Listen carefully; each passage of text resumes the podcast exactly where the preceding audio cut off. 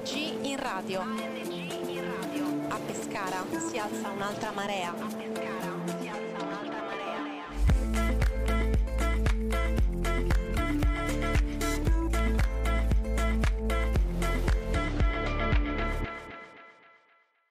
Benvenuti a una nuova puntata di ANG Radio Pescara Altra Marea.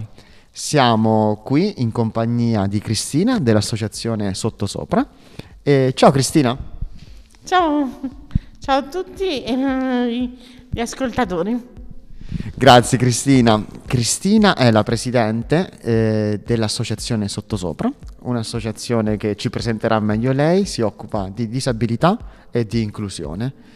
Eh, Cristina, noi ci siamo conosciuti qualche tempo fa proprio facendo, provando a fare un progettino insieme. Tanto che non ti rivedo, intanto è un piacere reincontrarti. Quindi anzitutto ti chiedo di presentarti e di dirci un po' come stai. Allora, um, eh, io sono il presidente dell'associazione Sottosopra, eh, mm, sono una persona disabile, e ho studiato psicologia eh, a Roma e, e dopo mm, varie, ehm, varie visite in diverse associazioni, in varie, partecipazioni, ho deciso appunto di creare Sottosopra. E Sottosopra diciamo che è nata dal presupposto che secondo me diversi stereotipi della disabilità andrebbero ribaltati e quindi appunto il nome. E se vedete il simbolo è una carrozzina eh, rovesciata. E sottosopra è nata 11 anni fa e con l'intento di, di creare nuove opportunità ai ragazzi, per i ragazzi disabili e per le loro famiglie. Grazie Cristina, Beh, un bel biglietto da visita, già una bella presentazione, quindi siete attivi da 11 anni, eh, vi trovate nel quartiere San Donato, in via Rubicone numero 13, e proprio alle spalle dell'ex segreteria didattica dell'Istituto Comprensivo numero 7. È un'associazione che si occupa principalmente di disabilità e ci hai spiegato bene già qual è il significato del nome, quindi siete nati anche per ribaltare stereotipi e luoghi comuni sulla disabilità. Ehm, di che cosa vi occupate nello specifico? Di qualche disturbo in particolare? Ehm, o meglio, di qualche disabilità in particolare? E quante persone riuscite ad assistere con la vostra attività? Uh, allora, innanzitutto non abbiamo una disabilità uh, principale, nel senso che più o meno ci occupiamo di tutte le disabilità. E la scelta nostra è di non uh, e di non avere un, un gran numero di, eh, di ragazzi disabili, in quanto secondo noi si perderebbe un attimo la qualità del servizio. Quindi preferiamo pochi, ma seguirli eh, quasi uno a uno. E, mm, noi facciamo laboratori, campi estivi e anche giornate di sensibilizzazione. Questo diciamo che sono le principali attività. Mm, ne, fate, ne, fate, parecchie, io lo so perché vi seguo e so che veramente siete anche molto attivi. E su quali risorse contate e soprattutto quanti ne siete in questa, in questa avventura? Allora, il consiglio direttivo è formato da 5 persone. E mm, l'altra domanda qual era? Ah, su quali risorse? Bella domanda. Diciamo che a livello uh, pubblico non abbiamo quasi niente e quindi ogni anno facciamo uh, delle raccolte fondi, delle raccolte fondi.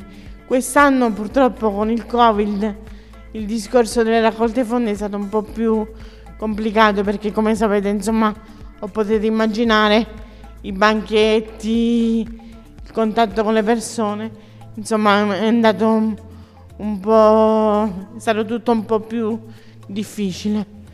E però ci siamo eh, voluti lanciare in un'avventura nuova che sarebbe la raccolta fondi per un mezzo attrezzato.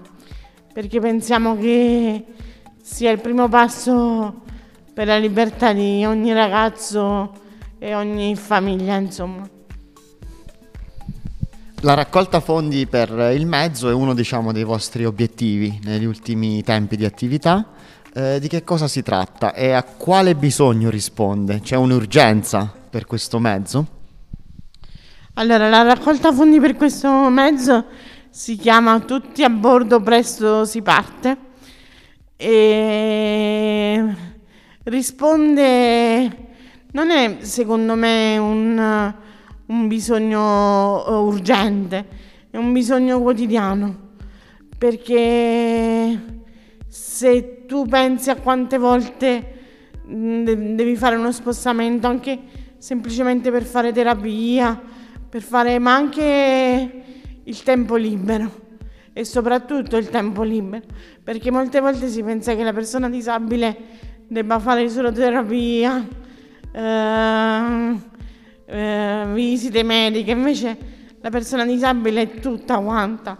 E molte volte un, un, adulto, un adulto disabile può muoversi eh, solo con la famiglia, avendo un mezzo a disposizione può anche muoversi da solo, perché quello che vorremmo fare è sul mezzo avere un mezzo, avere una persona che fa anche assistenza, anche il semplicemente andare a fare un regalo per San Valentino o per... cioè sono sfizi però sono importanti. Quindi più che un'urgenza è un bisogno quotidiano, è un'esigenza quotidiana che sembra scontata, ma effettivamente siamo più abituati a parlare in termini di emergenza, andare dal medico, andare a fare una visita, quando poi manca la quotidianità. Quindi bella iniziativa, complimenti. Ehm, l'associazione di Cristina, l'associazione Sottosopra, eh, da diversi anni ormai eh, si occupa di disabilità e anche di inclusione. Eh, tu sei disabile in prima persona e in qualche modo hai avuto anche tu un percorso di vita eh, complesso a volte. E però tu sei la testimonianza perfetta di come poi rimboccandosi le maniche eh, si riesca anche ad aiutare gli altri. Come la interpreti tu questa? Come una missione, come una vocazione? No, nel senso non penso che sia vocazione, penso che sia semplicemente cioè, una voglia di fare volontariato e fare qualcosa per gli altri. Mm, vuoi approfittare per fare un saluto anche ai vostri ragazzi, insomma, che magari ascolteranno questo podcast? E... Un abbraccio a tutti e speriamo di vederci presto tutti insieme e poterci abbracciare perché io mi rendo conto che per la persona disabile la mancanza di contatto è veramente qualcosa di difficile da dover affrontare. Sì, questo sicuramente è un periodo particolare e immagino che anche voi avete avuto le vostre difficoltà quotidiane. E come vi siete riorganizzati? Cosa avete provato a fare per contrastare, come dire, anche i limiti imposti da questa pandemia? Allora, nei primi mesi siamo stati totalmente chiusi, come la maggior parte penso. Poi piano piano ci siamo detti forse qualcosa possiamo fare e quindi abbiamo deciso di, di riaprire i laboratori, se si può chiamare laboratori perché insomma non so nemmeno se sia il termine giusto, perché i ragazzi vengono uno o due alla volta e vengono seguiti dall'operatore in modo da evitare contatti. E poi abbiamo cercato di fare alcuni servizi domiciliari a casa delle persone in modo tale da essere più sicuri insomma mantenere anche una forma di vicinanza, di contatto, eh, però mantenere le distanze di sicurezza e i protocolli. Purtroppo quando si parla di disabilità mentale è difficile anche usare le piattaforme e queste cose qui, quindi diciamo che noi in queste piattaforme non ci abbiamo creduto uh, più di tanto, insomma, abbiamo preferito fare un lavoro più individualizzato e mantenere veramente il contatto eh, con la persona, in, in, in proprio il contatto reale, insomma. Chiaramente ci sono situazioni in cui si può passare agevolmente a mezzi di comunicazione come Zoom, come Meet, per eh, la, il vostro lavoro, per la vostra attività non è così facile. Senti, mh, mm, la radio, eh, la, il network ANG in radio è, è fatto anche per promuovere la mobilità tra i giovani. E, io con te volevo affrontare questo argomento. Tu sai che il bando Erasmus Plus e il nuovo Corpo Europeo di Solidarietà propongono attività di volontariato anche all'estero e queste attività sono anche eh, pensate per eh, portatori di disabilità. E, e tu sei anche questo esem- in questo esemplare perché tu al tempo hai fatto un'esperienza di volontariato europeo, forse una delle prime. Dici un po', quando era? Allora era nel 2008 e diciamo che l'esperienza, una delle esperienze che credo che mi abbia formato maggiormente. Sono partita completamente da sola, avevo il servizio di assistenza in Belgio. L'unico vantaggio che avevo era che mia mamma è, ma- è francese, quindi la lingua la conoscevo uh, già, però è stata veramente forte e, e formatrice come, come esperienza. Com'è stato l'impatto quando sei arrivata? Riesci a ricordarti? È stato uno shock? Stato... Hai avuto paura? Uh, paura no perché mi sentivo abbastanza... Allora faccio una premessa, che quando hai una disabilità fai una visita preliminare sul posto, prima per, vedere, per valutare tutte le barriere architettoniche che, che si possono incontrare. Secondo me a quei tempi era un po' imprudente e questo mi ha consentito di, di partire senza pensare, senza pensare troppo, insomma. E, e niente, ho fatto il servizio volontario europeo all'interno, all'interno di una struttura per disabili e abbiamo realizzato un cartone animato sulla sessualità delle persone disabili. E niente. E, ehm, tu sai che eh, sempre più giovani partecipano a questi progetti di volontariato, per fortuna. Però quello della partecipazione di persone disabili è ancora un tema aperto. Chiaramente, come accennavi anche tu, le difficoltà sono tante. E in merito a questo, ovvero la partecipazione e viaggiare all'estero, eh, cosa pensi che si potrebbe fare di più per stimolare anche le associazioni a promuovere la mobilità europea tra persone disabili? Bisognerebbe mettere eh, la disabilità sotto sopra e non pensare alla disabilità come qualcosa in cui bisogna per forza ricevere ma pensare alla disabilità come qualcosa in cui tu puoi pure dare, insomma. E a quel punto forse sarebbe tutto più semplice.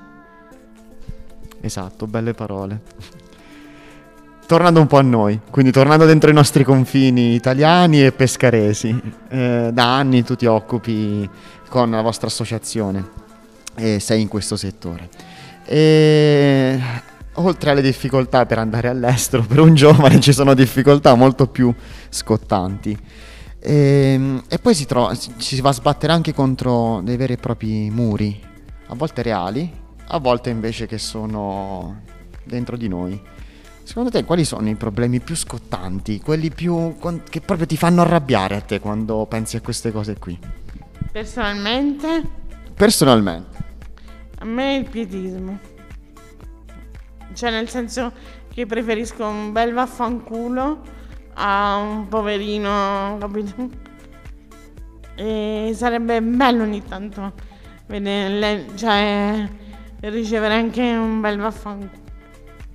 Ecco, un, un gratuito vaffanculo ti fa sentire più inclusa di tante belle parole. e, ehm, Questo sì, questo è vero ed è una cosa che, su cui si parla sempre di più di inclusione, si parla sempre di più in qualche modo di normalità per tutti. Eh, e però manca a volte questa cosa qua, c'è un eccesso, c'è un eccesso di, di pietismo, come l'hai chiamato tu. Eh sì, io penso che molte volte inclusione, cioè alcune volte sento per esempio eh, ci si litiga sulla parola disabilità, handicappato, cioè, ma alla fine sono sempre le stesse parole, è solo un farsi più bello con parole più belle, ma il risultato è sempre quello, sempre una carrozzina, sempre una disabilità, o sempre un handicap, cioè... È così, meglio non girarci intorno e affrontarla anche con spontaneità e serenità. E qualche sorriso in più non farebbe male. Bene, ci siamo fatti una bella chiacchierata. Eh, grazie, grazie mille per averci dato un po' del tuo tempo per fare questa intervista. Io nel chiudere, nel salutarti, volevo lasciarti la parola, eh, sia per sapere come possiamo incontrarvi su online, quindi pagine Facebook e siti, sia per riproporre a tutti quanti di cercarvi e eh, di aderire alla campagna Tutti a bordo. Allora, ci potete trovare per quanto riguarda il sito internet www.associazionesottosopra.it su Facebook sottosopra eh, staccato però con le due, due, lettere maiuscole e per quanto riguarda, eh, riguarda la raccolta fondi per il mezzo troverete tutti gli strumenti per poterlo fare dal sito, tutti i diversi canali eh, possibili che abbiamo a disposizione. Benissimo, allora partecipate, mi raccomando, non è un'urgenza, è qualcosa di strutturale, è qualcosa che serve davvero. A questa associazione come, così come le tante altre che agiscono dentro Pescara. Quindi andate sul loro, sui loro canali web e aderite a questa campagna. A quanto stiamo a percentuale? Quanto ci manca? Siamo a 10.000 euro e più o meno ce ne mancano altre 20.000, qualcosa del genere. Si può donare qualsiasi cifra, giusto? Eh sì, assolutamente sì. Se poi qualche azienda si vuole fare promotore di una donazione più grande, noi siamo a disposizione, insomma, anche perché sul, sul pulmino ci sarebbe la possibilità di mettere la pubblicità, il logo pubblicitario dell'azienda. Beh, sarebbe bello, più che tanto pietismo, qualche azienda che ci mette un po' qualche migliaio di euro e vi fa un bel favore. Quindi noi rinnoviamo l'appello, speriamo anche noi con questo breve podcast di poter in qualche modo contribuire alla, alla vostra campagna. Cristina, grazie mille ancora, ti saluto tantissimo e ti ringrazio per essere stata con noi. Grazie a te e grazie a tutti i radiospettatori che ci hanno seguito. Questa l'abbiamo fatta qui, in, nella vostra sede operativa presso via Rubicone, però non appena passa tutto questo casino del Covid vi aspettiamo presso la nostra sede, anche con i ragazzi, così venite a conoscere la nostra radio. Ok, così vi portiamo un po' del nostro casino naturale. Va benissimo. grazie ancora Cristina, grazie a tutti gli ascoltatori di ANG Radio Pescara Altramarea. Ci sentiamo alla prossima. Ciao! Un abbraccio a tutti. Ciao ciao.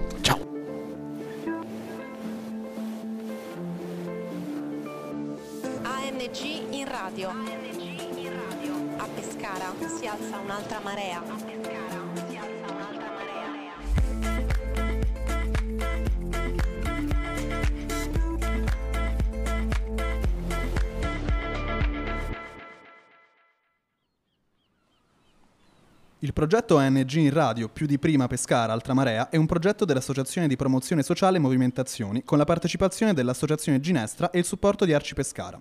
È promosso dall'Agenzia Nazionale Giovani e finanziato grazie ai fondi del Dipartimento per le Politiche Giovanili, del Servizio Civile Universale della Presidenza del Consiglio dei Ministri e del programma comunitario Erasmus+. Siamo in via Venezia 4 a Pescara, presso la sede dell'Arci. Puoi trovarci online su Instagram e Facebook o ascoltarci su Spotify e Mixcloud cercando Altra Marea Pescara oppure sul sito internet www.radiocomunitaria.org.